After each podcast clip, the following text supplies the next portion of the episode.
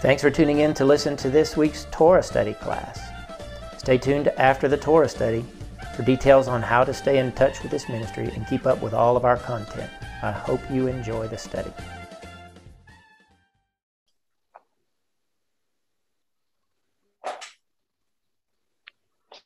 Okay, y'all see my screen? Yep. Shalom, everybody. We are back in the survey of the scriptures. We are going to pick up in Shemot chapter 4. That's where we left off. We were about to do that last week when we decided to cut it off. So let's dive in. And Moshe answered and said, But behold, they will not believe me, nor hearken unto my voice, for they will say, Yahweh has not appeared unto you. And Yahweh said unto him, What is that in your hand? And he said, A rod. And he said, Cast it on the ground. And he cast it on the ground. It became a serpent. And Moshe fled from before it. And Yahweh said unto Moshe, Put forth your hand and take it by the tail. And he put forth his hand and laid hold of it, and it became a rod in his hand. That they may believe that Yahweh, the Elohim of your fathers, the Elohim of Abraham, the Elohim of Yitzchak, and the Elohim of Yaakov, has appeared unto you. And Yahweh said furthermore unto him, Put now your hand into your bosom. And he put his hand into his bosom, and when he took it out, behold, his hand was leprous, as white as snow. And he said, Put your hand back into your bosom. And he put his hand back into his bosom, and when he took it out of his bosom, behold, it was turned again as his other flesh. And it shall come to pass, if they will not believe you, neither hearken to the voice of the first sign, that they will believe the voice of the latter sign. And it shall come to pass, if they will not believe even these two signs, neither hearken unto your voice, that you shall take of the water of the river and pour it upon the dry land. And the water which you take out of the river shall become blood upon the dry land. And Moshe said unto Yahweh, O Adonai, I am not a man of words, neither heretofore nor since. You have spoken to your servant, for I am slow of speech. Sorry about that. And of a slow tongue. And Yahweh said unto him, who has made man's mouth, or who makes a man dumb, or deaf, or seeing, or blind? Is it not I, Yahweh?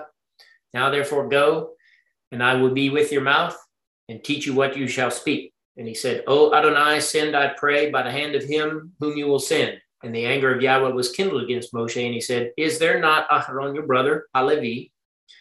I know that he can speak well. And also, behold, he comes forth to meet you. And when he sees you, he will be glad in his heart and you shall speak unto him and put the words in his mouth, and I will be with your mouth and with his mouth, and will teach you what you shall do. And he shall be your spokesman unto the people, and it shall come to pass that he shall be to you a mouth, and you shall be to him the stead of Elohim, and you shall take in your hand this rod wherewith you shall do the signs. I'm going to stop right there and back up. So there's a lot in this. And uh, I don't want to breeze through it too fast. Let me get my screen better organized. I don't want to breeze through it too fast, but uh, uh, you know we can't spend as much time probably as everybody would like. But um, there is a lot to this scene. First of all, um, Moshe's trying to figure out, you know, if I were standing there talking to a, a, guy standing in a bush that was on fire, I'd be a little befuddled as to how to get people to believe me too. Um, Moshe did not grow up in their midst. He doesn't know what they're thinking and what they believe. He, he may not fully understand their uh, mindset, their worldview, their customs. Um, even though they had been forbidden to do, um, they, they weren't at liberty to do anything they wanted. When they were in their homes, they probably chatted and talked, right? And I, I, think we talked about it last week that they handed down the traditions and the belief in Abraham, Isaac, and Jacob. So, first thing that, that he says is, What is that in your hand? And he says, A rod, mate, a rod. All right. That's also a tribe. All right. I don't think that that has any deeper meaning to it, but this middle letter is a serpent. Wow. All right. That's a tet, if you're not aware. That's the ninth letter of the Hebrew alphabet. And it's pictograph. And you can kind of see it in the letter. This is one of the ones that kind of just, you can see it. Am I wrong? Yeah, you can see it. That's a serpent. Okay. And so the word staff has a serpent in it. Mm-hmm. And of course, this is Moshe's staff, which is kind of the beginning of all staffs, if you will. And uh, uh, it turned into a serpent. But before it turned into a serpent, it was this long, straight stick, right? Mm-hmm. So it is a shepherd's staff in all likelihood, because what was Moshe's occupation for the last 40 years? shepherd. He was a keeper of sheep, he was a shepherd. Okay. So, but Elohim says to cast it down. He threw it down to the earth. And the, the staff, which was, let, us go over these other letters a mem for mine or people, a tet for serpent, and a hay for breath or spirit or sight. All right. So the tet has ambiguous meaning. In other words, it can flip from good to bad. Uh, Melanie happened to notice that there was a serpent on our uh, menorah for the congregation, and it startled her when she noticed it. And uh, of course, it's there because all the symbols of each of the 12 tribes are on that menorah. And that's the tribe of Dan, Daniel, Dan. Sorry, not Daniel, Dan. And uh, um, that's not necessarily a bad thing. All right.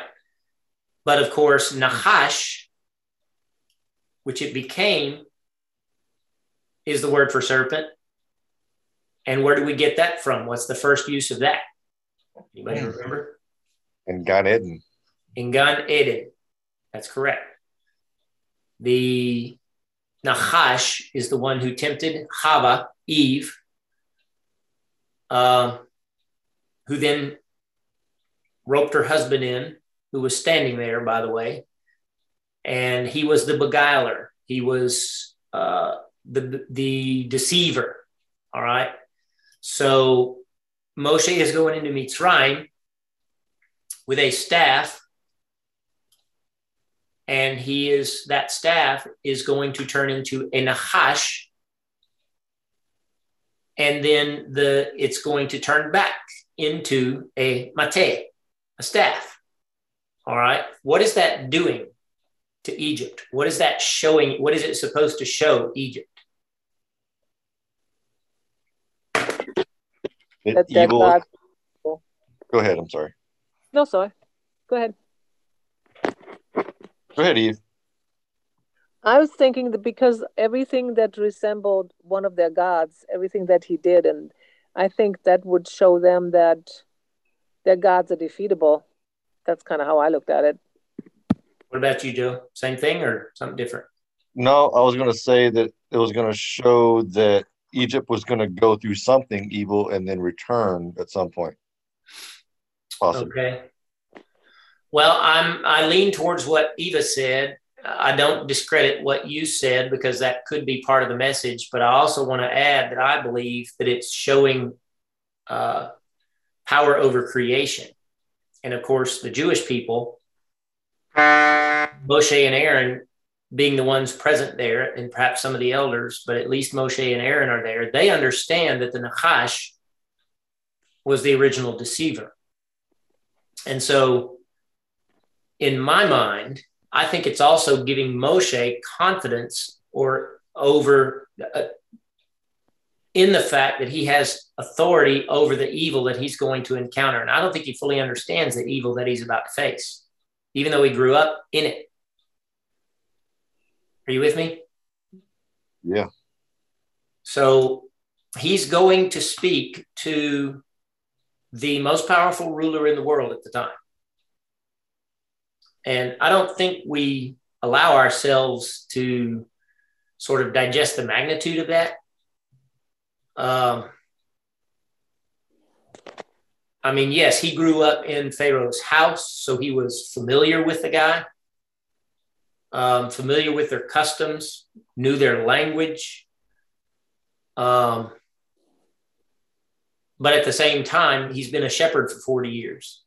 And he, and he even considers himself slow of speech or perhaps even a stutterer or at least you know not able to not able to speak elaborately and loquaciously right so he's worried about that. So it's a daunting thing. And the first thing God says is, throw your staff down. And then he watches it turn into a serpent and he runs away from it, which I think is a proper response, whether it be a, an actual serpent or a, a, a representative serpent. uh, How to run. Flee from Hasatan, right? Don't entertain him, right? So I would have ran for sure. Um, especially, it was probably not just a small. Uh, what's what's the word I'm looking for? Unimposing serp- snake, right? Um, if you look in the Egyptian hieroglyphs, what kind of serpent do you usually see? Probably a viper of sorts. Cobra. A cobra, yeah. which is one of the more deadly vipers, if I'm not mistaken. So yeah, absolutely. Um, so I think this is hinting that he is going up against Hasatan himself. Mm. Right. And that goes back to what we talked about last week or a couple of weeks ago, I can't remember, but we brought up the fact that Hasatan on earth has thrones. Remember that? Yep. I think I brought it up in a drosh. You right? did. That he has thrones on earth and he keeps one throne for himself. And I gave you the, uh, what I believe is probably the most important criteria to, to identify where the throne of Hasatan sits. Does anybody remember what that is? Or was going after Israel? I think it's witchcraft. Not, not witchcraft. Jim, you're on the right track, Jim. Okay. That, that the most powerful enemy of Israel is something like that. If I remember mm-hmm. right, I'm not sure. Wherever they're yeah. wherever they're persecuting the Jewish people, yes. Yes. Okay. Wherever they're persecuting, or and and I say that tongue in cheek mm-hmm. because wherever they're persecuting anyone who is loyal to God, let me say it that way, including, and I say it that way because we're included in that. Yes. All right. So wherever anti-Semitism is dictated from a government standpoint, an official government standpoint, where that is the policy, I believe you could you could just about say that that's where the seat of Hasatan is. And of course, it would involve witchcraft and sorcery and, and all the abominations of the earth would be present in that place uh, in all likelihood, just like they were in Pergamos, which is what I told you. I believe it was, I think it was last Shabbat, wasn't it? Yep. Uh, Pergamos or Pergamos, however you want to say it, uh, had that huge altar and it was the seat of Hasatan. That came out of Yeshua's mouth. I'm not making anything up. That was Satan's throne, that altar to the god of Zeus and the goddess Athena, and really the pantheon of, of the Greek mythology. That's what that altar was built for.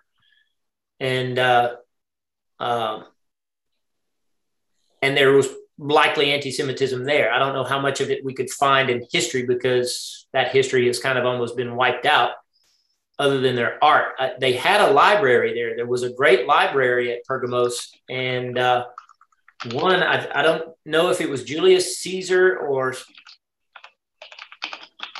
I'm forgetting, but somebody, one of the, I think one of the Roman rulers moved it to Alexandria and sort of augmented the library at Alexandria, Egypt, Alexandria, Egypt. and made that the biggest library. Um, so, but that library was burnt down, and a lot of a lot of what was in it was destroyed. So, um,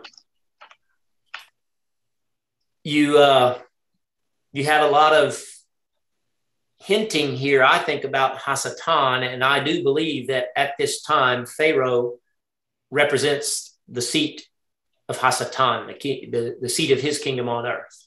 And so I, I believe that's what Moshe is going up against. And that's why we're seeing the Nachash very first thing and seeing Moshe take power over it. All right. Do not be afraid of it.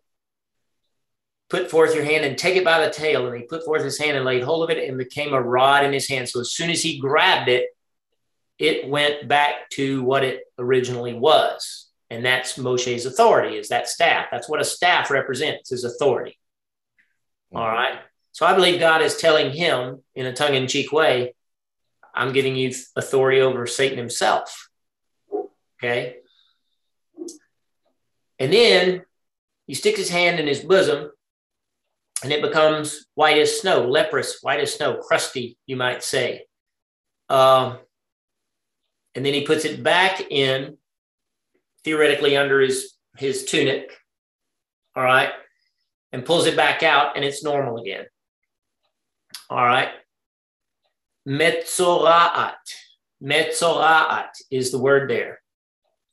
Metzoraat kasheleg. Leprous. Everybody, we just went through the portion Tazria Metzora, right? I think yeah. we did them separately this year. And so Metzoraat kasheleg, leprous like snow. All right, shelling, shelling is is it's shelling, but under with this with that in front of it is shelling. Sheleg is snow. So his hand is the thing that holds the staff, and he puts it in his own bosom, hiding it from God. But there it becomes this as white as snow. And so one of the things you can see with this is okay, I'm giving you power over Hasatan, but it's my power, it's not your hand, it's my hand. Because I can I can rot yours anytime I want it. right? Yes. And uh, so I think that's a reminder to Moshe it ain't you, it's me. I'm giving you power over Hasatan, but it's me. What you got, Joe? I said, and Yah proves that later, as yeah. we know now. Exactly. So, um, so I believe that's the, the the initial scene here is, uh, and then let's look at Metzoraat. Since we looked at the deeper level of Nachash, let's look at Metzoraat. Of course, Tsar is tribulation. Tzara Sar is the root word of the concept of tribulation or struggle and strife. But Sar, the word, is one who troubles me, all right, or a troubler, a persecutor, if you will. And Sarah is the tribulation of that person, if you will. And then you have a mem on the front and a tav on the back. That is people, and a sign, or water and a sign. And I've told y'all Mitzrayim, that's the first three letters of Mitzrayim. So, in, in a sense, God could be saying that if you forget that it's my hand, I'm going to put the trouble of, of Egypt on you. All right. So, I think there's a lot there. Um,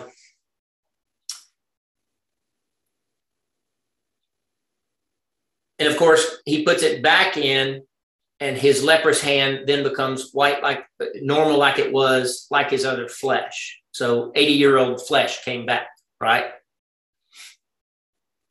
And so God says, if they don't believe you at that point, so those are messages I believe for, for everybody in the party. I think, I think Egypt, Pharaoh was smart enough to know his own deities, right? Uh, they worship serpents. They did. They worship just about everything but what?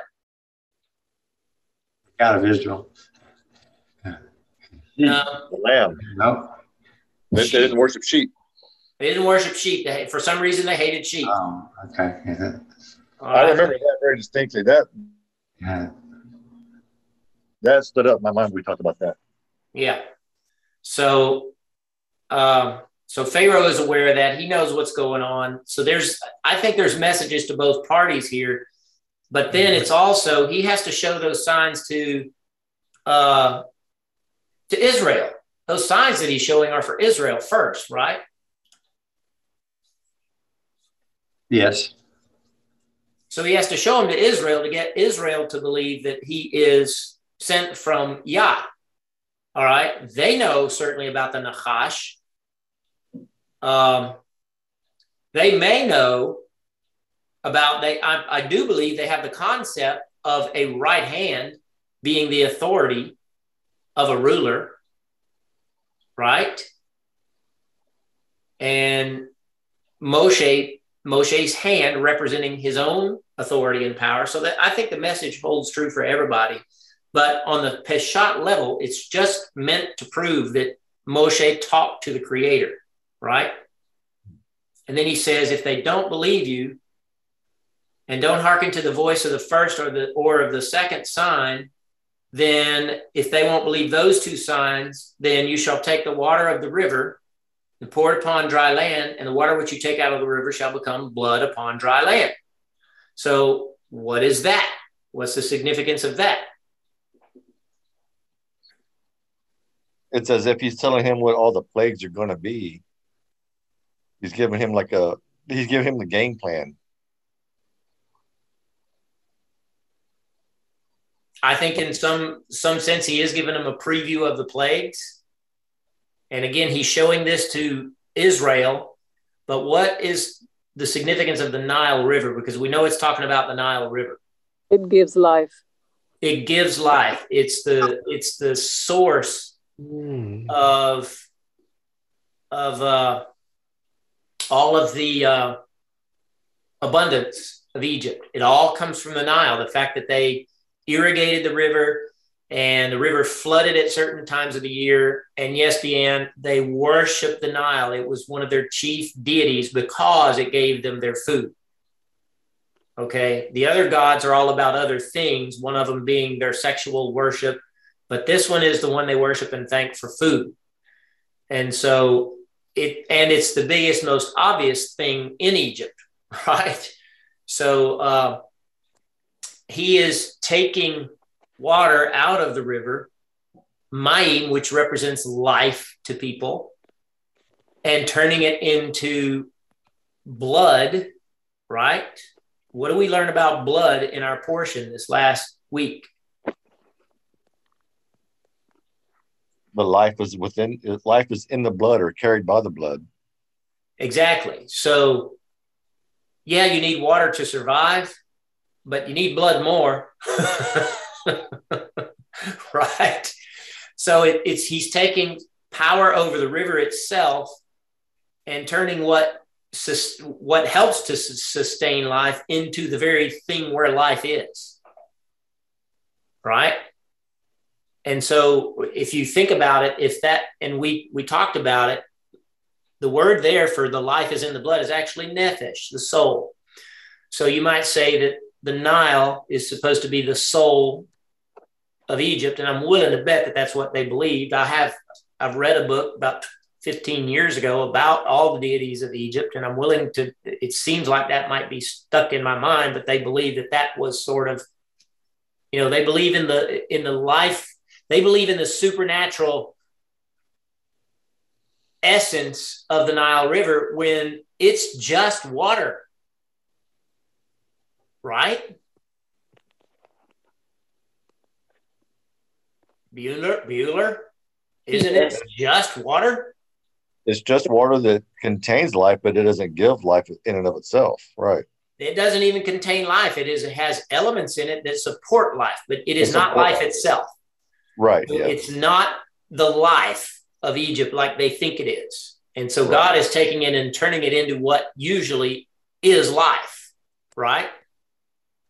And then yeah, that was that was really interesting in, in the way that you said it. Um, he took what sustains life and turns it into what actually has life in it. Very good. Yep. All right. So he's so God is showing Israel, I have power over life itself. You know, and and here's the thing. Did they not have a tendency to like Egypt and to worship their deities? We see that. Yeah.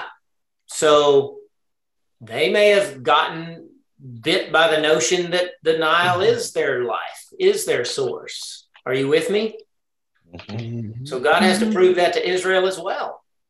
Well, yeah, because they they would have adapted. I don't how how long were they there? I don't remember the, the exact. Two hundred and some odd years. The total from Abraham's first visit until the very end is four hundred and thirty years. But in practicality, from from from the next generation after uh, Joseph to now is about 230 years, I think.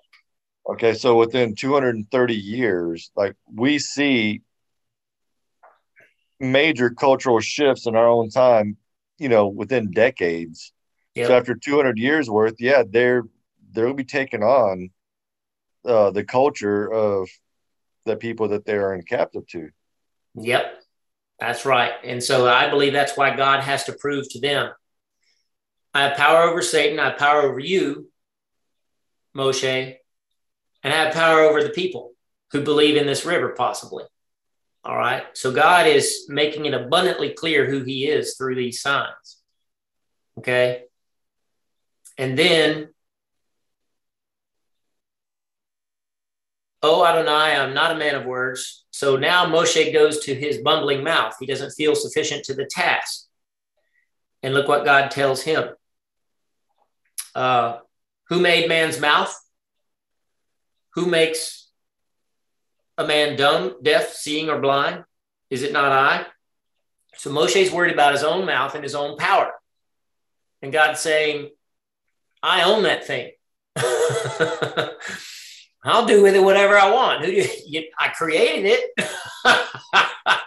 what are you worried about? But hey, here's your brother who is very loquacious and, and likes to talk, you know. So, I, okay, he's coming to you, by the way.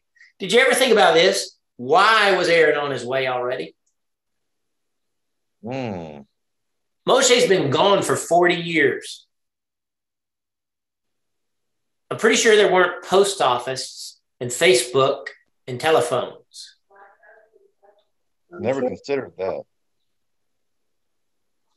All right yeah, Melanie said it. God told him to go, but we don't we don't hear that.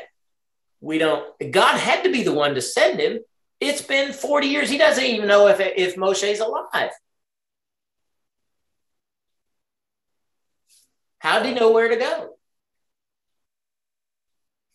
I always wondered, well, I won't say always wondered, but I'm kind of wondering, did Moshe even know he had a brother at that point?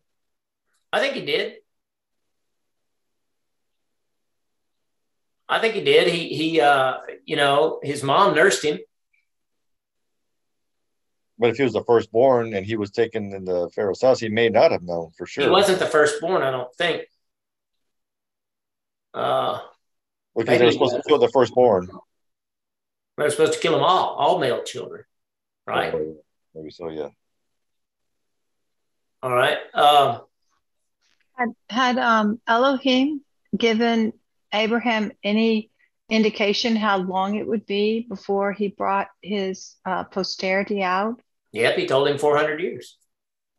Well, maybe maybe Aaron did some math. Said, you know, exactly. we're coming up on this. Exactly. It's time. And so my brother, who was put in an ark and raised by Pharaoh, and mama got mama didn't get killed my sister didn't get killed because she was the one who arranged the thing you know yeah maybe he's figured it out maybe mama told him i think this baby is blessed this i think this might be the one who's going to lead us out You know, she was clearly a person of faith, wasn't she? Obviously. So, how did he know where he was?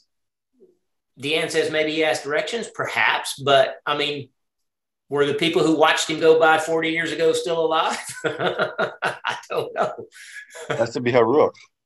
I think so. I think God is bringing him, and we just don't know that Aaron has been called to this role. And is it any wonder that he becomes the priesthood later on, even in spite of it? And we all have the foreknowledge of his mistakes, but he's destined for this. He's already on his way before Moshe, God's already putting the, the chess pieces in place. God knew Moshe felt this way, right? I think it's funny that that that Yah got mad at Moshe right from the very beginning, like where where it says something about the anger of Yah. Where where's that? But anyways, it says that he was mad at him already. You know, we know he got mad at him later on. We know that now, but yeah, like right off the bat, in the very beginning, he gets mad at him. it's like, dude, yeah. That makes me feel better. Yeah, well, and that, that's, I mean, that's a beautiful thing because he gets angry, but he doesn't blow his stack on Moshe. Right. right?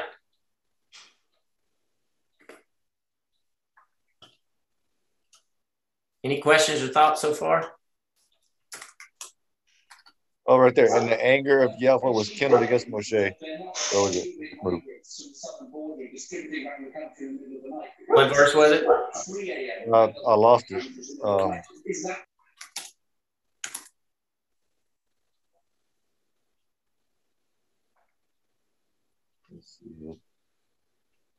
Ah, 14. And the anger of Yahweh was kindled against Moshe, and he said, Is there not Aharon, your brother Halavi? I know he can speak well, and also, behold, he comes forth to meet you. When he sees you, he'll be glad in his heart. So they may have known each other, you know, but in verse 14, Vayichar af Yahweh, and burned the anger of Yahweh. All right. So and that that word anger there is related to the nose. So he might have scrunched his scrunched his face up at him figuratively. What you got Dan? so i was thinking you know it was just a thought. Um maybe he had this expectation that you know because moses is supposed to be quote unquote the one that leads them out of slavery but there's going to be another one, Messiah, that comes and saves the whole world. And maybe he was thinking of that far in advance and and wanted to see the all right let's go do this god you know um, out of moshe and instead he got excuses you know how um, uh, god got upset um, he said well and Abraham had to talk him down. well, how about 10? Okay, how about 20? Okay, well, how about five? Okay, if there's five people that are righteous, I won't destroy the city or, you know, whatever. Mm-hmm. And and I'm thinking, I don't know what that is. I'm not saying that God's got unrealistic expectations, but it it just I just kind of wondered if there's a little bit of a a hope that he would have been more excited. That Moshe would have Mo- that Moses would have been a little bit more excited. Yeah, yeah, perhaps so. Um, Moshe's been living the quiet life, though. You know, that's true. Um, I had my hand up. I brought it down because I thought, Deanne, you were going to say what I was thinking. Um, but I think that maybe he was just getting angry at Moshe for his lack of faith and his lack of trust. Um, that could be why his anger, like, dude, really, you're not going to believe me. I did, I already did these things. I appeared mm-hmm. to you in a burning bush. I turned you into a leper. I healed you from being a leper. I made your staff into a snake and brought it back, and you're still not believing me. Now you're still doubting me. Like, I think he gets, he probably gets frustrated with us because of our lack of belief. And well, I'm taking at a shot portion. Um, I believe, help my unbelief. Yeah. Mm-hmm. Well, here's the thing he's sitting here looking at the messenger and hearing the very voice. He's not dealing with God like we deal with God. Right. And even though he sees the messenger, he see he saw the serpent from his staff, and he saw his, his serpent turn back into his staff, and then he saw his own hand mm-hmm. literally turn to leprosy, and then he saw it turn back again, and then he saw water turn to blood. He saw all of this with his eyeballs. This isn't figurative. This is not analogy like uh, Tertullian said. This is all literal. I believe it literally. That all of these things happen. And he saw it with his eyeballs. It shouldn't have taken much faith. Right. I think he just didn't want to do it. mm-hmm. When you put it like that, yeah. I think he was just living the quiet life and like, dang, I'm 80 years old. I'm ready to retire.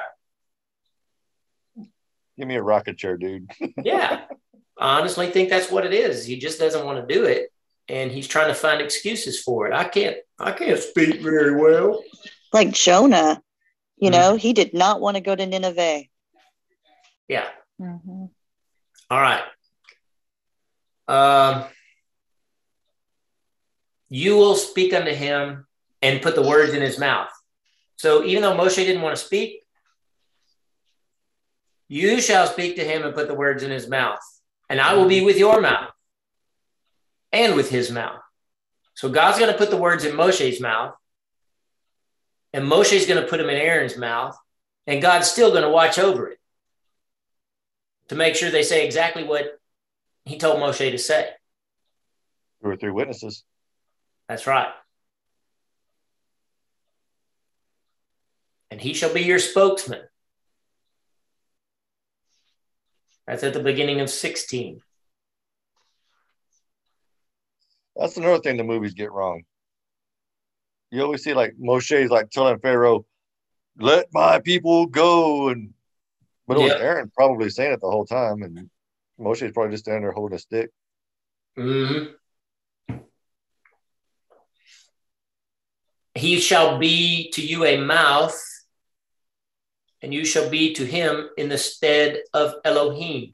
So Moshe, this is what I was talking about. That's the authority that God has given him back up at the beginning.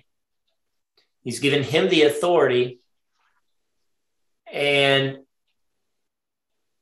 Aaron has become his spokesperson. Vediberhu lecha, he shall speak for you to the people, and he will be for you a mouth, and you shall be for him unto Elohim or for Elohim. So he's going to be basically, you know, Aaron's talking to Moshe is like talking to God. All right. And now look, and you shall take in your hand this rod wherewith you shall do the sign. So that rod has become very important. The et unto this rod you shall take in your hand, and by it do all of these signs. The ha-otot. Et, you shall do in it et ha-otot. So otot is plural for et, which is a sign. Okay. And Deanne's pointing out it doesn't have the vavim in it. The, the letter vav should be in there twice, but they're not there. Okay, so it's it's like it's pointing back to this et versus ot because what she's talking about is ot usually has that in it. If you see that, okay. Everybody see that? Yes, sir. So obviously, in my opinion, hinting at Yeshua. So that Moshe's staff is representative of Yeshua, and a staff the shepherd's staff is what letter? Lamed. The Lamed, which is a picture of what? Shepherd's staff. Which is a pit, yeah. a king of kings. Right. Oh, that's right. All right. And so we're having a hint here, I believe, about Yeshua being the authority by which God does these miracles. And of course, we know that everything that God did, he did through Yeshua, right? Yeshua mm-hmm. is the power between God and man. Uh, the manifestations were all about pointing to Yeshua. They are God, but they were manifestations that are also pointing to Yeshua. Okay. And so we see a little tiny picture of that, I believe, right there. All right. And Moshe went and returned to Yitro, his father in law, and said unto him, Let me go, I pray, and return unto my brethren that are in Mitzrayim, and see whether they are yet alive. And Yitro said to Moshe, Go in shalom. And Yahweh said unto Moshe in Midian, Go, return into Mitzrayim. All the men are dead that sought your life. And Moshe took his wife and his sons and set them upon a donkey. And he returned to the land of Mitzrayim. And Moshe took the rod of Elohim in his hand. And Yahweh said unto Moshe, When you go back into Mitzrayim, see that you do before Paro all the wonders which I have put in your hand. So the same thing that he's supposed to do before the people of Israel, he's supposed to do before Pharaoh but I will harden his heart and he will not let the people go. That's in verse 21.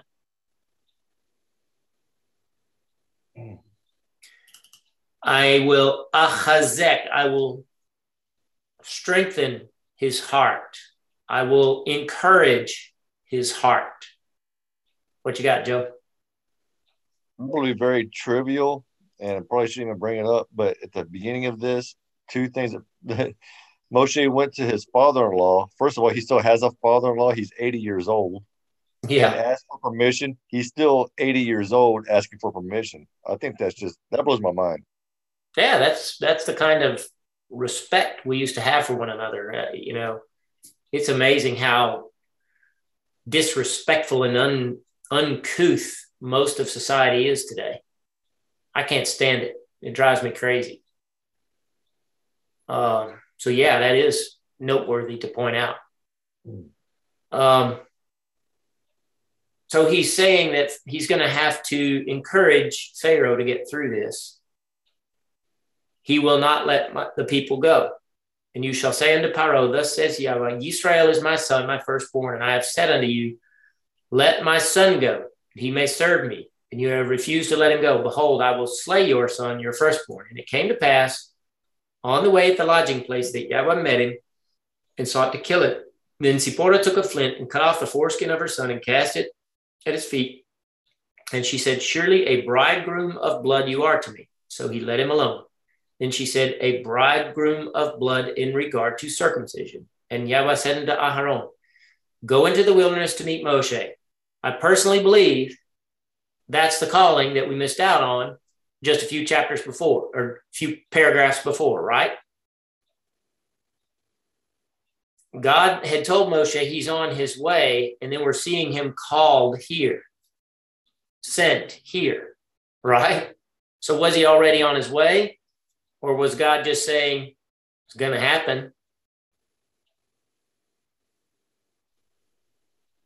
It could be either way, but just to read it in the text is like he wasn't on the way. And he's like, don't worry, he's coming. Aaron didn't know about it. That says go. So, in other words, God foreknew what was going to happen. This is how, how it appears.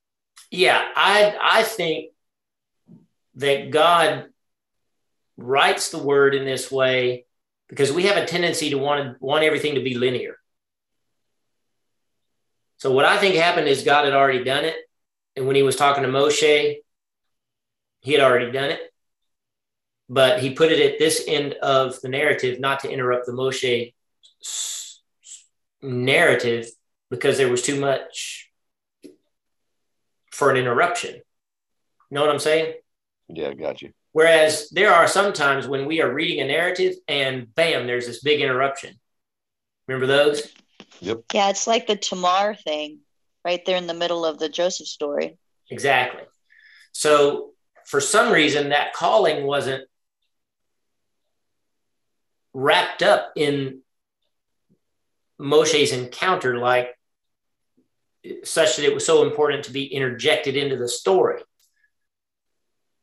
Are you with me? But this proves what we said. God called him, right? That was our that when we were reading it. And remember, we're trying to read this with new eyes, and that's why I try to do that. Is you know, why did God do this, or how, why did Aaron set out? Well, maybe it's because God called him. Well, here it is. I think it had already happened, but now we're just hearing about it in the narrative because they didn't have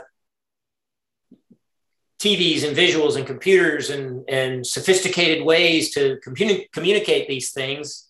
You know, it was just being the written word. So it got stuck here. All right. Go into the wilderness to meet Moshe. And that's all he said.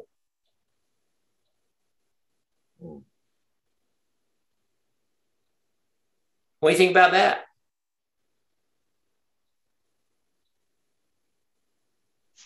Just one thing. Well, that's got to show that Aharon had faith, apparently, because he knew the voice of Yah. And Yah said, Go into the wilderness to meet Moshe. And Aharon says, All right. yeah. he picked up, and he's, I think, he's the older brother. He's 83, if I remember right. Mm. He's 83 here. He's an old man, too. And, you know, he's like, Okay, let me get my Geritol got, got, got to get my wow. my corn pads on. get Dang. ready to go out in this desert. You know, he just gets up and goes. I don't think they were as weak as we are today, though. So. oh heck no. Well, uh, is the I was going to say my point is is he simply he heard God's voice. He didn't he didn't even know why he was going anywhere. He just went.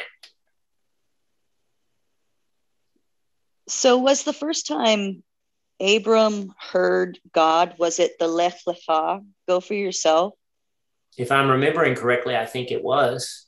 So maybe this is the first time he's heard his voice. I think it is.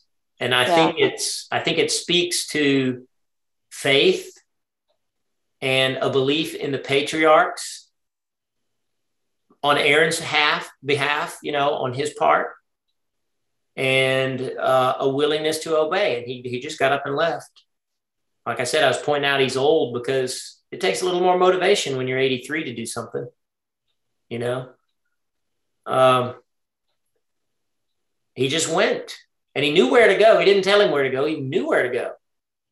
And so you, uh, Deanne, saying maybe he asked for directions. Probably so. He probably heard of the mountain of, of Yab, you know, from the these people, Moshe's people that lived there, and kind of figured that's where Moshe would be. So that's where he went. He went to the mountain of Elohim. Okay and he kissed him. And Moshe told Aharon all the words of Yahweh wherewith he had sent him, and all the signs wherewith he had charged him. And Moshe and Aharon went and gathered together all the elders of Bnei Israel. And Aharon spoke all the words which Yahweh had spoken unto Moshe, and did the signs in the sight of the people. And the people believed. And when they heard that Yahweh had remembered Bnei Israel, that he had seen their affliction, they bowed their heads in worship. So let's back up that's a lot of stuff. There's three different sections to talk about there. So I don't want to get out of line. I just wanted to read it all first. Moshe returned to Yitro, his father in law. Let me go, I pray, and return unto my brethren that are in Mitzrayim and see whether they are yet alive. And he said, Go in shalom. Go, return unto Mitzrayim for all the men are dead that sought your life. So Moshe, you got to remember, was a convicted criminal and had a death warrant out against him. And God said, Those people are gone. Don't sweat that stuff. So he packed his wife and his sons and sent them upon a donkey. And he returned to the land of Mitzrayim.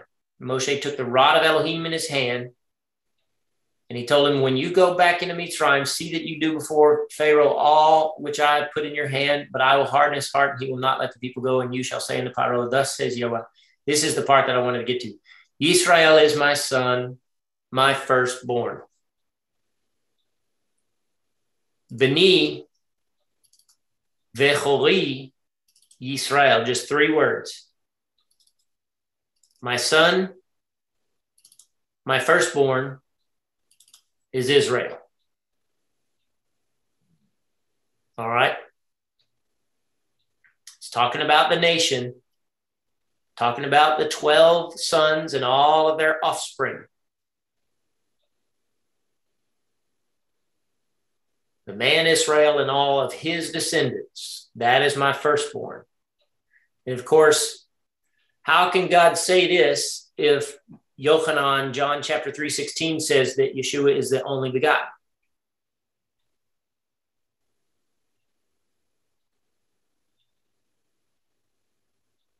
Is it a because, statement?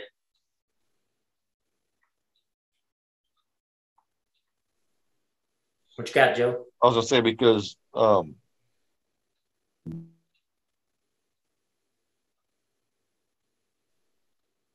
the the Yeshua is is begotten part of. He's a, a manifestation. He's a, a piece of. He's a the son of. Whereas here he's just like he's chosen them. It's a little bit different. Like this is my son, but these are my adopted children over here. No, they're not adopted. What you got, Deanne? Maybe because in order for, well, not in order for, um, Yeshua has to come through a line. Bingo. Bingo. Israel is carrying the fruit, the DNA that would become Yeshua. Oh, okay. All right. So that shows you the oneness. You got to remember ancient Israelis thought in, a, in the order of oneness and not independence and selfishness. It's like you said, Moshe is 80 years old asking permission to leave his father in law's house. They didn't think of themselves as little independent entities that didn't have to answer to anybody. Kol Yisrael Aravim Zeh LaZeh. All of Israel is responsible to one another. That is that was a, that was a mantra. The, the Middle Eastern people today still think that way, and you can see it if you pay attention to how they behave. They think of each other as part of each other. We think of each other, we think of each other as you're you and I'm me, and don't mess with my junk, don't get in my space right? We have a completely different mindset on mishpacha and chaver, friend, family. We have completely uh, ach. We have a completely different mindset. Ach, brother, is a byword in my opinion these days. People use it way too lightly. I don't use that word on very many people, especially now because I've used it on the wrong people too many times. Um, but Israel is one man. And God often speaks of the nation as a man. And when he's doing that, I personally believe he's always alluding to Yeshua, who is the new Adam. All right. And yeah, Deanne, it is very sad. And that, you know, if there's anything I want to, any mark I want to leave on the world other than just leading someone to Messiah, it's to get somebody in the body of Messiah in the mindset of being unified with each other and quit all this stupid baby stuff that goes on in the congregation all the time. Mm-hmm. Well, good. You can feel like you've achieved that because I've certainly been impacted by that teaching and it's had a, a great effect. Well, hallelujah. I suspect I'm not the only one. I know I've talked, we've talked that way among ourselves, visiting and talking and stuff like that. Yeah, well, that I appreciate that because that that's that's been mine and Melanie's prayer, and and uh, you know it, it, almost looked like it was never going to happen. you know, we thought it had, and then the next thing you know, we find out there's dragons in the closet. You know, and there's all kinds of wolves in in our midst, and and so it's good to hear that people are thinking that way, and that I pray that for Mikdash Meh'at all the time. Melanie and I always do at least once a week, uh, and independently every day um, once a week together at least, if not more. Um, but that's my desire. That's our desire is is to see the body unified more than because he's coming back for a, a spotless bride. He's not coming back for a whole bunch of little brides. Right.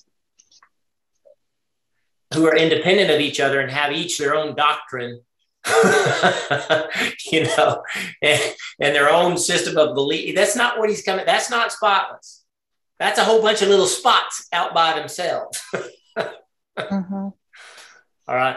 So uh, that's what I believe this is talking about. Beni Bechori, the firstborn. Yeshua is the firstborn, the first fruits from among the dead, right?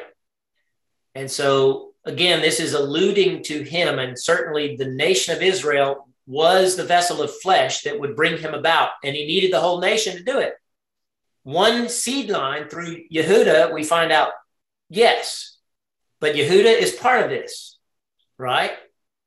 And Yehuda had to work within the confines of the whole nation. And yes, God pared his nation down. He he he pared the tree down all the way to the root, which is Yeshua, but he birthed it back in us, right? But it's still Israel, his firstborn, Messiah. Um, would you guys like to jump to Romans to talk about that a little more, a little more deeply? Let's go deep, brother. Since yeah. we're on it. Cincius. Yes.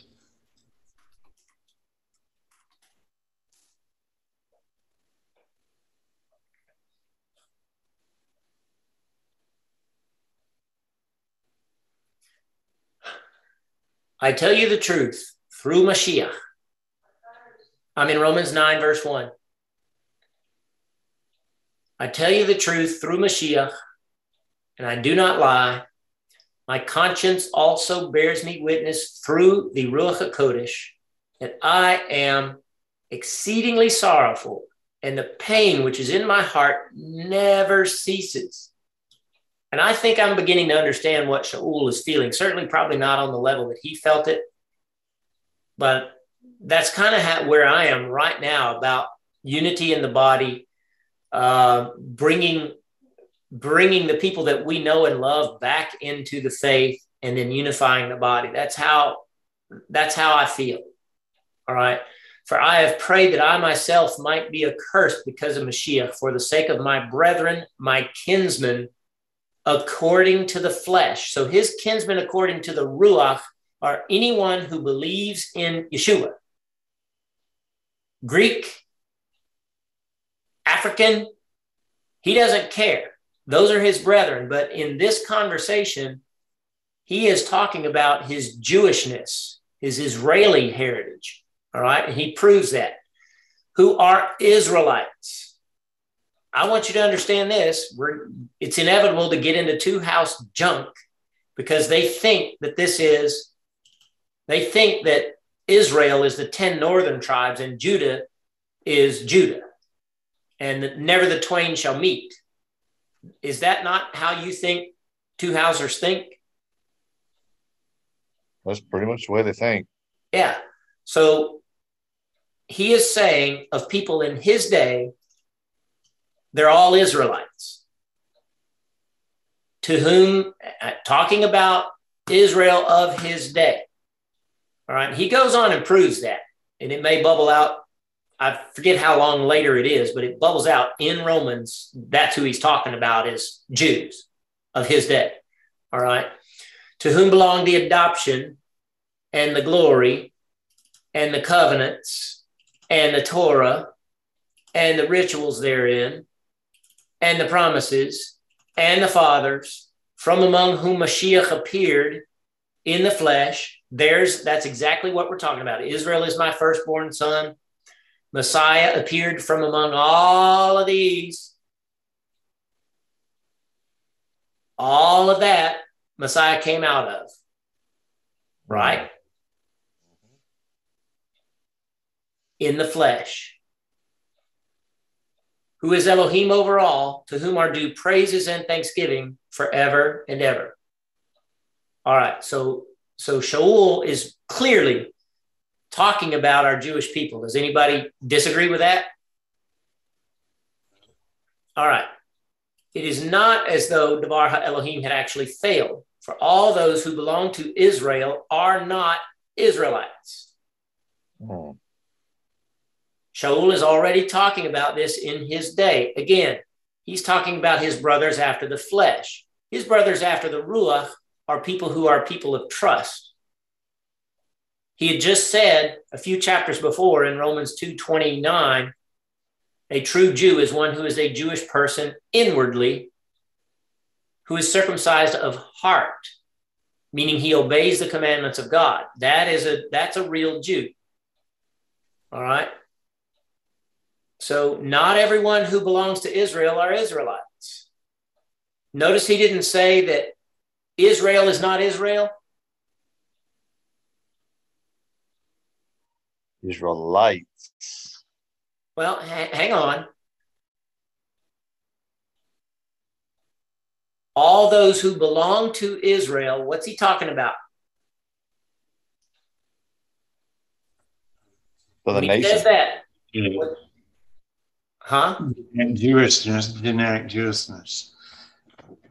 Right. Um, well, what I'm trying to get at is when he said that, all those who belong to those who belong to Israel are in his day people who claim to be Jews, Right. claim to be Israelis.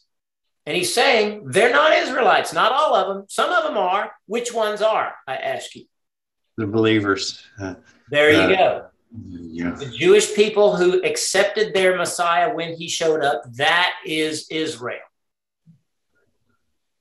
All right. For it was said, In Yitzhak shall your descendants be called. That is, it is not the children of the flesh who are the children of Elohim, but the children of the promise who are reckoned as descendants of Israel, children of promise. For this is the davar of trust.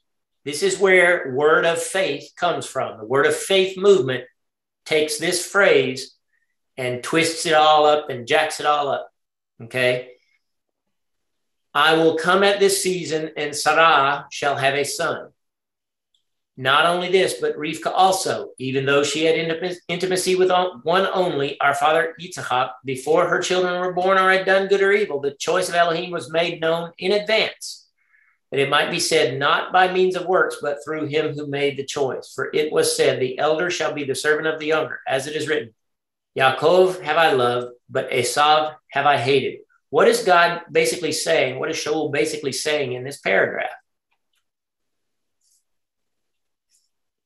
Essentially, that it doesn't matter your fleshly heritage because the Israelite people came first, but then they've forsaken him. And then the, later on, the, the rest of the world accepted Messiah and are now the ones that are loved because they're now the Israel. Right. God had told the fathers who did all this stuff up here that through one seed, all the world will be blessed. God had told Abraham, you know, mm-hmm. Abraham believed God and it was accredited to him, counted toward him as righteousness. And then he promised him there's going to be a son come out of your loins. Through him, the whole world will be blessed. That blessing is righteousness. So your righteousness, which is given to you by God because of his choice, makes you a true Israeli, whether you are Jewish in the flesh or not. And it's the conversation about DNA and flesh and inheritance and all of that earthly stuff that has gotten into the messianic community and distorted the message. And people can't, people who are inside of the Torah walk have a tough time reconciling their lack of having grown up as Jews with imparted righteousness. Are you with me? Did that come out right? Well, I think I know what you're saying because there's oftentimes whenever someone asks me, Are you a Jew? And I would say, No, I'm not a Jew, but I am Israel. I guess because I wouldn't I say guess- it that way because a Jew is Israel. That gives too much weight to the two house argument when you say, I'm not a Jew, I'm Israel. got you. Then you're leaning toward the two house way of thinking Just slightly, Joe. I'm not coming down on you. You do understand. No, no, no. I understand. No, I guess what I'm trying to, I guess what I'm trying to, to convey to them is I'm not, I, I don't have Jewish blood in my veins that I know of. Right. I guess that's what I'm trying to really convey. Right. But when you say it that way, you're linking it still to the flesh. Got you. All right. Because a true Jew, it's God that said it through Paul, Shaul, a true Jew, Yehudi, is one who is a Yehudi inwardly. His heart is circumcised. You are a Jew, more so than a Jewish person who merely follows the Torah. Roger. Because yes. Judah is the tribe of Yeshua. Yeshua is the chief, the king of the Jews. He wasn't put on his tree just as a, a, a pejorative, an insult like Rome wanted it to be. You know, mockery is why it was put up there. They didn't realize they were labeling him his proper label. He is the king of the Jews. All right. And to be truly Jewish, you have to die to who you have to die to who you are in your flesh, including if you're Jewish. Right. Yeah. And, and Adam uh, all sinned. Every one of us was fallen. Every Before last we were one of us born, we were already we were already dead. And you're going right to our destination. We're we're we're on the road, but you know what Betsy, what just happened to Betsy is the same thing that happened to Abraham. He saw the city afar off. She just saw the destination of where we're going. In Adam, everyone dies. In Messiah, everyone lives. Amen. And if you carried your flesh over into your faith, then you're still Adam. Dang, that actually means that I have, through, I guess, ignorance or overthinking or, or whatever, have actually denied being, well, because I've denied being Jewish a few times to some people who have point blank said, You're Jewish. And I said, No, I'm not. I'm wow, okay. yeah. I see it now. But that's that's so profound though, because there are so many uh groups of believers who their their flesh that's prioritized mm. over the word. That's right. And they're, they're, they're putting their, their flesh before it. They're, they are so, so caught up. They are so caught up in their DNA and where they come from and how special that group of people is and how important it is that I'm part of that group. Oh, yippee, yippee, yippee. Mm-hmm. And they don't realize they have thrown away salvation. Yeah, Deanne. So it's kind of funny because there's several instances where people say things they don't mean, but it ends up covering them. Like yep. Zipporah, uh, she said, You've become a bridegroom of blood to me. Basically, you'll want that, sephora um, yeah. You know, second of all, um, you know, all the Jews, you know, uh, when they were uh, being haggled over, you know, do you want Yeshua or do you want Barabbas? And they're saying, you know, give us Barabbas, you know. Um, and they said, what about this Yeshua? And they said, let his blood be over our heads. Yeah. You don't realize that you were covering yourselves. And they do that. Um, and they don't know it. And if they could just see it, all of those remembrance would come into their mind and it'd be like, oh, I've been covering, been covered the whole time on a deposit I didn't know was being made. Yeah, absolutely. Joe? All right. So I'm going to preface this whole statement with Abba, please forgive me because I said things I did not know I said and and and uh try to portray something that I maybe did not fully understand what I was saying when I did it.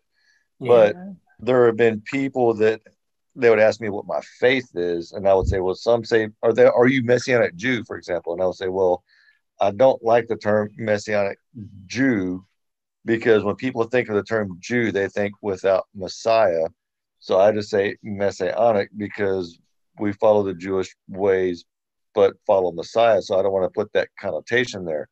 So in light of this conversation, I see now my error, and that's why I'm asking publicly for that forgiveness of my lack of understanding, because this has become a profound thing to me. Yeah, don't castigate yourself too much because Abba knew what he was doing, but um, but yes, correct it in the future. And the thing that I want you guys to think about when you have that conversation is that sign and hanging over Yeshua's head. Is he your king? Oh, yes. Yes. yes. That's yes. Right. Yes. He is. He's the king of the Jews. That's right. Amen. Hallelujah. Period. Uh, that, that, to me, that kind of just sums it up. And that's what I would tell people. Well, my Messiah is the King of the Jews. So, yeah, I'm Jewish. Roger that. See, now it all, you, it's all clear now. And then you can point to Romans 2 29. And then you, then you could bring them here. Not everyone who is Israel is Israel. Right? It, it's all supports each other. But to me, the linchpin is that sign hanging over his head. King of the Jews. All right. what shall we? Who said? Well, not only that, Abraham, Abraham had um, Isaac and Ishmael, but only Isaac was in the line, and um, Rivka had Yaakov and Esav, but only Yaakov was in the line. And so there's always been through the whole, through all of the peoples, there's always been those who are our yeah. gods and who are, you know. Right. And it and it is it is God's sovereignty that makes the decision. And of course, we have another group of people that we have to deal with when we read these scriptures, and that's the Calvinists, who have come along and twisted these to mean that God chose you and you have no part whatsoever in your salvation. And you don't in the sense of your righteousness is not why you're saved. You're saved because you would respond to the gospel and God foreknew that. All right. Um, so, what shall we say then? Is there injustice with Elohim? What profanity? For he said to Moshe also, I will have mercy on whom I will have mercy, and I will give favor to whom I will give favor. Therefore, it is not within the reach of him who wishes, nor within the reach of him who strives, but is it is within the reach of the merciful Elohim. Nobody wished or strove. Let me put it this way nobody outside of the community of Israeli Jewish believers, Jewish Torah followers, nobody outside of that strove to become Israel. Did they not? Or did they?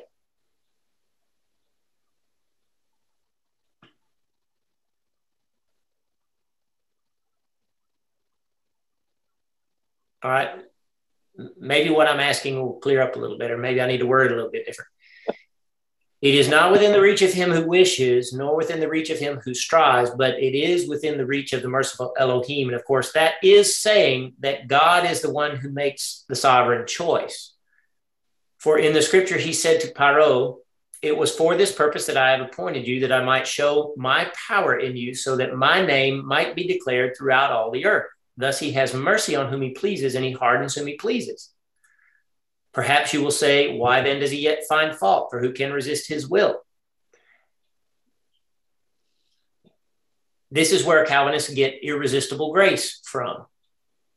They think that if that God comes to people to whom he's going to give his grace for no reason whatsoever, and he chooses them and gives them his grace, and they cannot resist it, therefore they must be saved.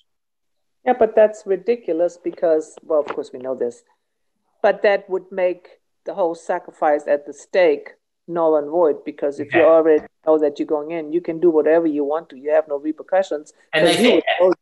Yeah, and they think that. Yeah, That's they're super testifieds. Yeah.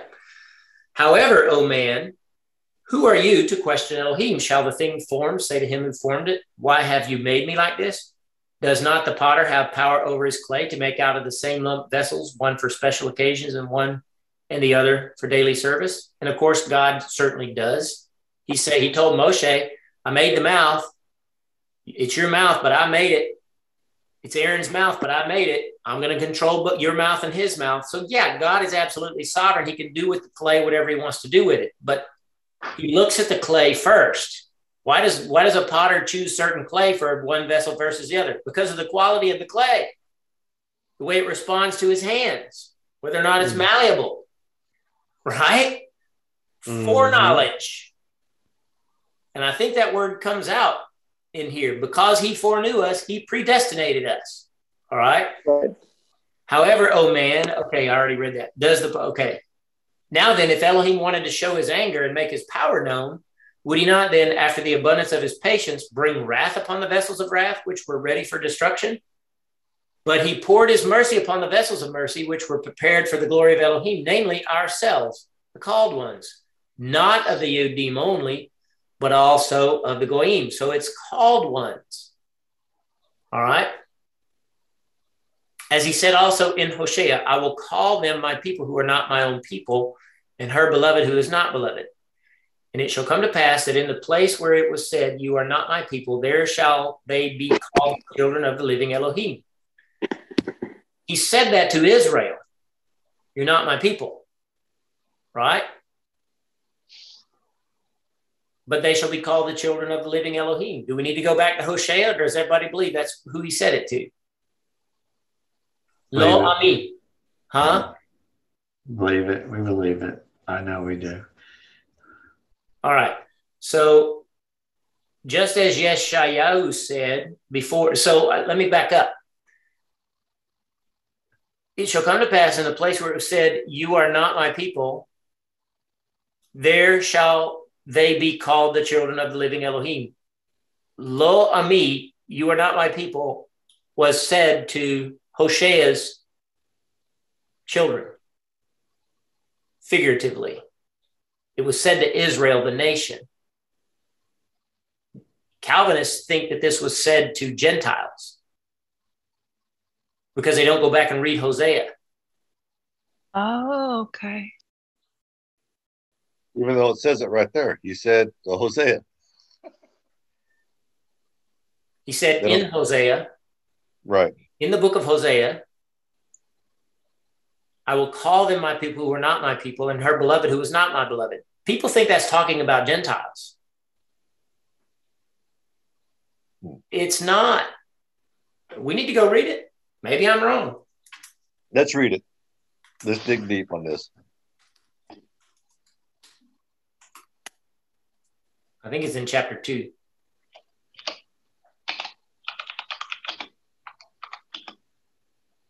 Here it is. Say unto your brethren, Ami, my people, and to your sisters, Ruchama, mercy, I believe. Rahum, yeah. Plead with your mother, plead, for she is not my wife, I'm not her husband. Let her put away her harlotries from her face and her adulteries between her breasts. Um, it may be somewhere else where he actually says lo ami. Let me see if I can find that right quick.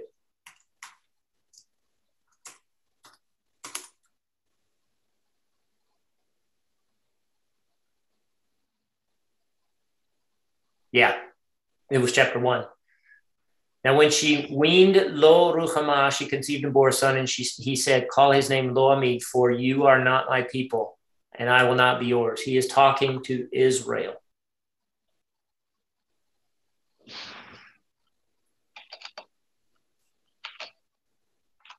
All right.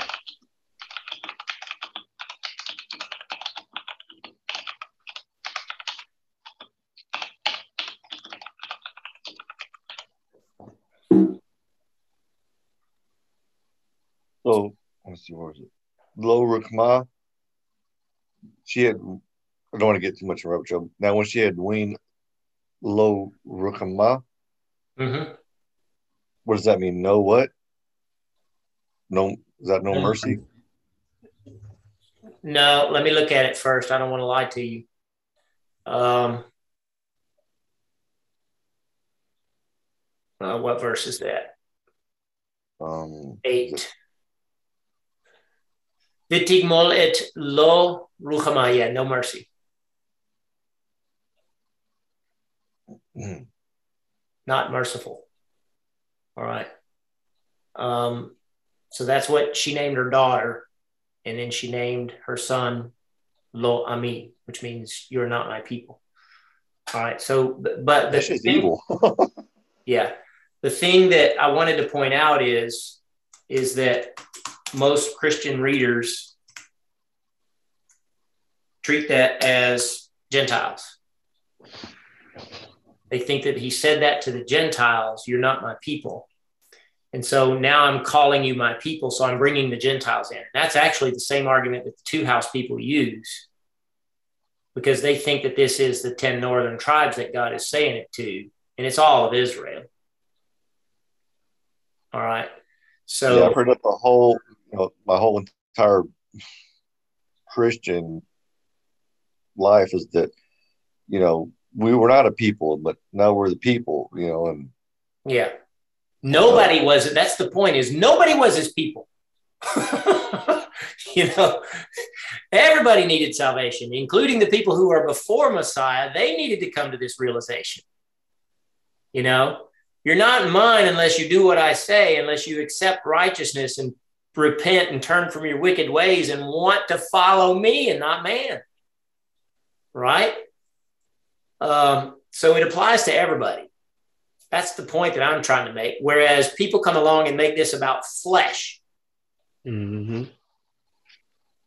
All right. They, they get into disputes about genealogies and, and historical record and all things that are uh, that are mankind. God is not going to look at your birth record when you stand before him. he, he doesn't need Ben Taub Hospital birth certificates. you know? All right. What shall we say then? That the Goyim who followed not after Tzedakah have attained to it? That is, the righteousness which is the result of trust. But Yisrael, who followed after the Torah of Tzedakah, the law of righteousness, has not attained to the Torah of righteousness. All right. Why? Because it was not sought by emunah, firm trust, but by the works. It wasn't sought by the Torah. It was sought by the works. Mm. What is of the Torah? What is the gra- grammatical definition of that phrase? Does anybody remember their grammar enough to say that? Of directions. Are you are you looking for a prepositional phrase? Yeah, it's a prepositional phrase that is oh. that is modifying this word works. Pole hatorah. Yeah, it's the works is the noun in question connected to this verb, right? by the Torah. It wasn't sought by Emunah. Actually, that's not a verb, but it sought. By connects works to sought, right? Do you get the oh, point yeah. I'm trying to make? They sought works, not righteousness. This is the primary, not the Torah. So, so when you seek works of the Torah, you're looking to satisfy some flesh. Bingo and and unfortunately too many messianic people are there they're seeking the works they want to make sure their works are good yay hercules hercules i'm so good at torah all right and they they lose sight of the fact that they're they're they are only supposed to rely on trust in yeshua for salvation, for righteousness, for all of it. Yes, our life should reflect what we are relying on, but that shouldn't be what we rely on. And whether people realize it or not, they are relying on their works. Yeah. Soon as you start pointing your finger at someone else and saying what they did wrong in the Torah, you just stepped into your flesh. Yeah. I've made that mess. And that's such a fine line to walk, too. It is. It is. But, you know, we have to realize how big how how magnanimous what Yeshua did for us is. And that, you know, let, let me let me say that's the third thing I want to accomplish before I die is to get people to understand how big what Yeshua did for each individual really is, because we don't think about it enough. Um, he he conquered all of our stupidity and all of our relying on our flesh and all of our all of our stumbling around in all of this for years and years and years trying to figure it out. And he even said it's finished. Exactly. Yeah. So so you know, I guess tonight is a big old chill pill, right? that was a big humble pie. All right. Well, well, because because the, the goal is not to get things okay here. The goal is to get us out of here and into God's new heaven and new earth and the new thing He's doing. Not Safun. Yeah. Yeah. The, what we're supposed to accomplish while we are here is to sit back and ride, to quote Melanie's dad, and uh, show people righteousness that is based on trust. And so I, I, wish I had a way, I wish I could think of a way to draw a picture about what I'm trying to say. And that is our righteousness is inherited directly from Yeshua by trust. And yes, we have to put some effort into reflecting that. And that's why we look into the mirror of the Torah and not the spyglass. Right. Oh, that's a good thing. Look at the mirror, not the spyglass. It's a mirror, but everybody is using it as a spyglass, a mm-hmm. magnifying glass to look at so, other people. Oh, ooh, you're, oh, look at that guy. Oh, look at how bad you are. so so when there's i can't remember where it is but it says we look into a glass darkly could that glass be the mirror and if Absolutely. we're not really looking into the mirror and instead just like the other verse says, glancing and forgetting what we saw just That's to repeat exactly it over again, maybe yeah. that dark looking into a dark glass uh, uh, glass darkly isn't about seeing future events and seeing how things play out. It's because not. if we're not there for it, it's our time is now. What find are you going to do about you now? Yeah, I'm on my phone, so I can't find it. Somebody find that reference so we can go look at it because I do want to look at both of those. There's two. Because that would be interesting to see. Yeah. Is anybody looking, or do I need to find it? I'm looking. Let me see. I think in the King James it's through a glass dimly, and the NIV is something like what more of like what Dan said, uh, a glass darkly, darkly, dimly a mirror, a looking glass. I don't I don't remember. There's multiple translations of it, obviously, but I do want to look at that in the, in the Aramaic Hebrew. Hmm. Anybody find it, or I, do I need to go look? Nothing, nothing's coming up through my searches. All right, let's see what I can do. I got this one from James. If anyone's a hearer of the word and not a doer, he's like a man who looks at his natural face in a mirror. But I don't think that's where we're going. That's what that's one of them, but it's not what I'm looking for. It's First Corinthians 13, First Corinthians 12. Yeah.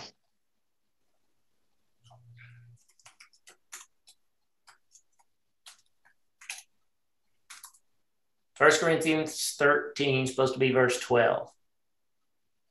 For now we see through a mirror dimly, but then face to face. What you have to remember about a mirror back then, it wasn't glass, it was a piece of metal highly polished. Mm. And you couldn't see 100% of your image. It was a it was a slightly distorted, almost like a funny looking glass type of thing because it wasn't glass. Mirrors didn't come along until a few years later, mm. the way we know them where they blacked out glass on one side and made a mirror out of it. They they finally figured that out. Back then, it was metal.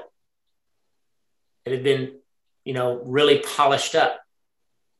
Okay, for, so let's look. Love will not fail forever, but where there are prophecies, they shall fail. This is exactly what we were talking about, Deanne. it's not looking at prophecies to look into a, a mirror. Where there are tongues, they shall cease. Where there is knowledge, they shall vanish. Because he's talking about love in this chapter. This is the love chapter, right? Yeah. All right. And, and it, it, unfortunately, it's been tossed into weddings so many times, it's become cliche. Uh, love is long suffering, kind, does not envy, does not make a vain display of itself, does not. Those are all Torah principles that we talked about last week. Does not behave itself unseemly, seeks not its own, is not easily provoked, thinks no evil, rejoices not over iniquity, but rejoices in truth, bears all things, believes all things, hopes all things, endures all things. That is the inside stuff. That's not looking into a, a, a spyglass to see the future. That's not what this is talking about. This is talking about personal growth. Okay. When I was a child, I spoke as a child, I understood as a child, I thought as a child, but when I became a man, I put away childish things. For now we see through a mirror dimly, but then we shall see face to face. Now I know in part, then I shall know, even as I am also known. We kind of catch an image of God, but we don't fully understand Him. So it's the same thing. Now obeyed emunah, hope, and love, these three, but the greatest of these is love. So love is what causes us, compels us to want to grow in in in the capacity of those things, right? And so that does yeah. along with the other scripture that Joe just mentioned, where he says, anyone who doesn't walk right, and I'm paraphrasing, uh, he, he looks into this Torah, and when he turns away, he forgets what he looked like. So yeah. that goes back to what I said. It should be a mirror, not a magnifying glass. What you got, Joe? Not sure if this is relevant to this particular conversation, but 2 Corinthians 3.18, this is from, uh, uh, I forget what version it is, but anyway, it says, uh, but we, we all with unveiled face beholding as in a mirror the glory of the Lord are being transformed in the same image from glory to glory. Yeah, it's about looks like image. it applies to me. exactly. It's about his image in us. It's about us looking at ourselves and saying, okay, I got to be more like Yeshua. Where, where, what do I need to fix? Right. And we don't, we don't even get to see him right now, you know. And for 33 years, people did get to see Yeshua, and did get to have some panim al panim time, and yeah. we can't have that until we we pass on. Ah, panim al panim. Panim al panim, Ken. Very well done. um, absolutely. So I want to go back because I'm not sure we finished what drove us to. Does anybody remember what drove us to Romans? Conversation we were having? Israel. Israel being the firstborn, right? Uh, yes. Okay, so we haven't finished that yet. We may not finish it tonight. So somebody better write down what we're doing because we're running out of time. But let's see how far we go because I want to read Romans 9, 10, and 11. Okay. To, to get to what the point that Betsy already foresaw and shore it up. That's that's what I want to do. My brethren, my heart's desire and prayer to Elohim for Israel is that they might be saved. For I can testify for them that there is in them a zeal for Elohim. I want us and anybody that we can influence to think about Israel this way. Because most Christians and a lot of Messianics look at our Jewish people today with disdain and resentment to some degree. Mm. Um, and we can be interpreted as speaking that way just because of all of the other real disdain and resentment that is out there. Does that make sense? Mm-hmm. So we have to be super sharp with our speech. And that's something that I've been praying about for me is that God gives me, you know, precision words to speak to people with. All right. There is in them a zeal for Elohim. They do have some zeal for God still to this day. The religious Jews, right? Mm-hmm. But not according to true knowledge. For they know not the tzedakah of Elohim, which we've just been talking about, imparted righteousness because of trust in God. All right. But seek to establish their own tzedakah, which is the works of the Torah. It's not the Torah itself, it's the works that they do of the Torah. They, they put their trust in that. All right. And because of this, they have not submitted themselves to the tzedakah of Elohim. For Mashiach is the goal. That should, there should be a V there. Sorry about that. The goal at which the Torah aims. Mashiach. So the Torah, which is an archery term ends up being instruction and becomes law in English. It's an archery term. And here it's being, Shaul is showing you that. Messiah is the goal, the target at which the Torah aims. All right. So it's the if you use a, a modern compound bow and you pull the string back and you're aiming at the target, the goal would be that little tiny eyepiece that you look through to make sure you're on the, the bullseye, right? Yep. So the, the Torah is the bow. the, the, the, the instrument that drives the arrow at the target, and the target is Messiah.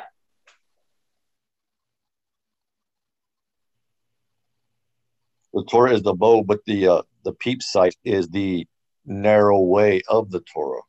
Bingo. It brings all of the Torah, uh, it brings all everything you're doing with the bow. Yeah, exactly. All right. For tzedakah to everyone who trusts. For Moshe writes of the tzedakah of the Torah this way Whoever shall do these things shall live by them. But the tzedakah, which is of trust, says this. And this is, it's, it's so funny because this is out of the Torah, but anti Torah people don't know that or won't admit it. Do not say in your heart, mm. Who has ascended to heaven and brought Mashiach down to earth? And who has descended into the abyss of Sheol and brought up Mashiach from the house of the dead? But what does it say? The word is near you, even in your mouth and in your heart. That is the Devar HaEmunah, which we declare. The Torah. that, That's different than quoting scripture to somebody. Yeah. The the declaration is the word of our faith. It's not necessarily quoting scripture to somebody. Right. Which gives me a, a lot more solace. yeah, but what I'm pointing out is when he says hadavar here, and I want to look at the Aramaic of that verse, which is 10 8.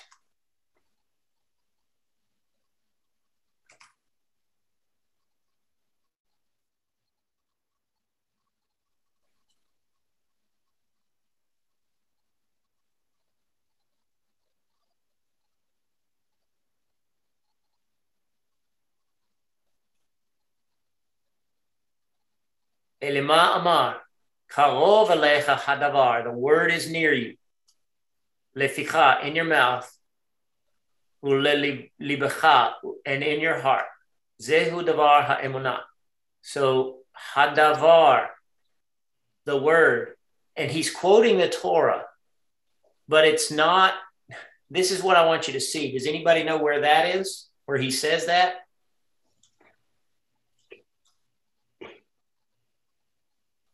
Bueller. Where he says what exactly? Shaul is quoting the Torah when he says that it is near you, even in your mouth and in your heart. Is uh, is that where he's talking about this is not too hard for you that you shall say who shall go up and bring it down or go across the ocean and bring it back and yeah it's exactly where it is well, I know what it says. I just don't know where it is. Was it David? No, it's in the Torah. It's in the Torah. It is. It's in Devarim, Deuteronomy chapter 30. I'm starting in verse 11. For this mitzvah, commandment, which I command you this day, it is not too hard for you, neither is it far off. This is part of what he quoted. I wish I had Romans still up here. Shaul already quoted it. It's not in heaven that you should say, mm-hmm. say, Who shall go up for this, us to heaven and bring it unto us? And what Shaul did is insert Mashiach in there because he knows that the commandment is Messiah. Right. Is that sinking in? Is everybody taking notes? Yes, I'm taking notes. yep. All right. The commandment is Messiah, and you can't you can't go up there and get him and bring him down. And then he says, or who shall go up for us? Uh, neither is it beyond the sea that you should say, Who shall go over the sea for us and bring it unto us, or make it us to hear it, that we may do it? But, and this is the verse that we that Shaul just quoted, the word. Do you see how that and that are the exact same thing? Oh. Yes. Is very nigh unto you in your mouth, in your heart, that you may do it. So, Deanne, you're right. You don't have to worry about quoting it but it has to be in you in order to pull it off. so you may do it. Right. it's got to be in there in order for me to even have thought it, apparently. Yeah. Uh, and, you know, and what, so it's, it's like believers had for thousands of years had the uh-huh. option of this huge buffet and over on the other side of the restaurant, the dessert tray and it's all part of the meal but they're only going to the dessert tray because everybody's saying look at the dessert. Dessert is wonderful and they're and that's all they're doing. And what are they how are they becoming in their health spiritually? Fat lazy dumb and sick. Mm-hmm. spiritually. Yeshurun became fat and kicked. There you go because so, they're not putting the whole work they're they're getting some dessert which is legitimate. Do you hear me? The sweet things of the word of god are legitimate. The easy things of the word of god are wonderful. They're they're, they're it's great to hear that god loves you. It's wonderful. I love it. I love to hear that myself. But there's some time and you need meat. And isn't that exactly what Shaul is saying over in Hebrews chapter 5 and 6? You should yes. be eating meat by now, but you're only drinking milk. you need to get some teeth so you can eat some meat. Sometimes that meat's got gristle in it. Yeah, you need teeth. And that's that's effectively what he was telling Israeli Jewish believers back then. Grow some teeth so you can get off the milk. And that that's unfortunately where a lot of people are in the faith is they have no teeth whatsoever. And so they always want sweet milk, you know, the dessert tray. That's all they want. Isn't that what kids do? Absolutely. Kids yes. will just eat the dessert if you let them. Yes. And that shows you how immature the, the, the people of faith are today because they only want dessert. They only want make me feel good, scratch my itching ears. I want dessert. I don't want to eat meat. And that's why we're still children. Even yeah, though we're adults, you know, that's why we're still children. That's why I beg people to come to Torah study and advertise it in three different places and, and talk about it. You know, come on, people, grow some teeth. Where were we in Romans that relates to this? So I can I will make this note here because this is actually one of the things that uh, kind of led me down this path of truth as I was started starting to do a search of things from the New Testament that were quotes from the Old, if yeah. you will. So yeah. where, where where were we in Romans just now? Chapter ten. Ten. Yeah. Early part of chapter ten. Yeah. Well, those last two things that you that you read, the paragraph you have highlighted and the one right below it. It, you know, I've said before you this day, Chaim, good, Mavet, and evil.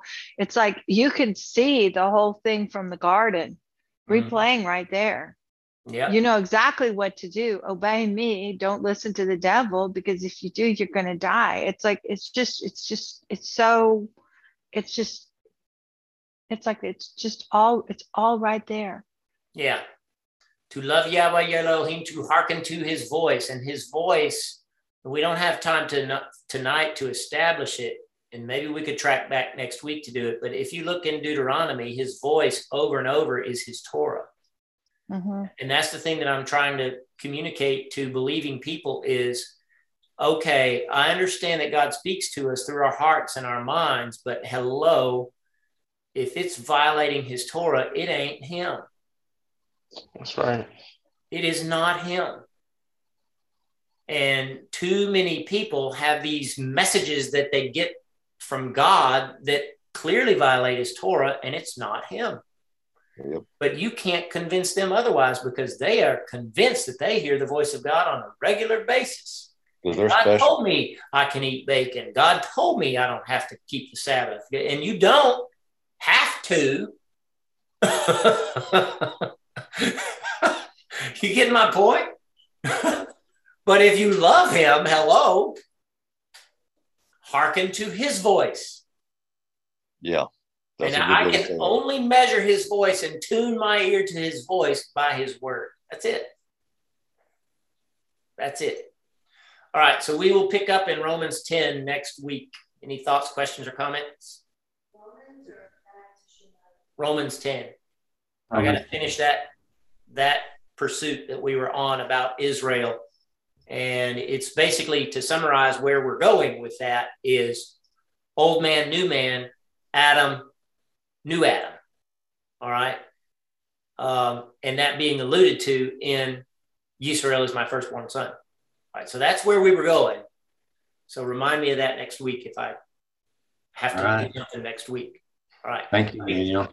Yeah. Avinu Malkeinu, in the name of your son, Yahweh Yeshua Mashiach, we do give thanks for your word. We ask you to, to uh, take what any mistakes that we have made and show us and, and uh, help us get those out of our hearts and minds and be grounded in your truth and your truth alone. We do ask that you compel uh, others of our brethren to seek the meat of the word with us.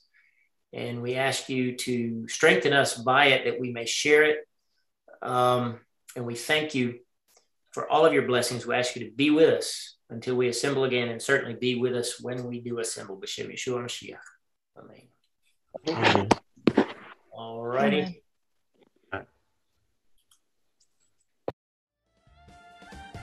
Thanks for tuning in to listen to this week's Torah study class. In the description, you'll find all the links to our website and social media content. Please make sure you're subscribed to our podcast, as we can be found on all major podcast platforms. If you feel compelled to support this ministry, please feel free to do so by donating via the Get the Word Out link in the description. All proceeds go toward growing this platform and the Mikdash Meh'at ministry. Till the next time, we pray God blesses you with shalom in the name of Yahweh Yeshua Mashiach.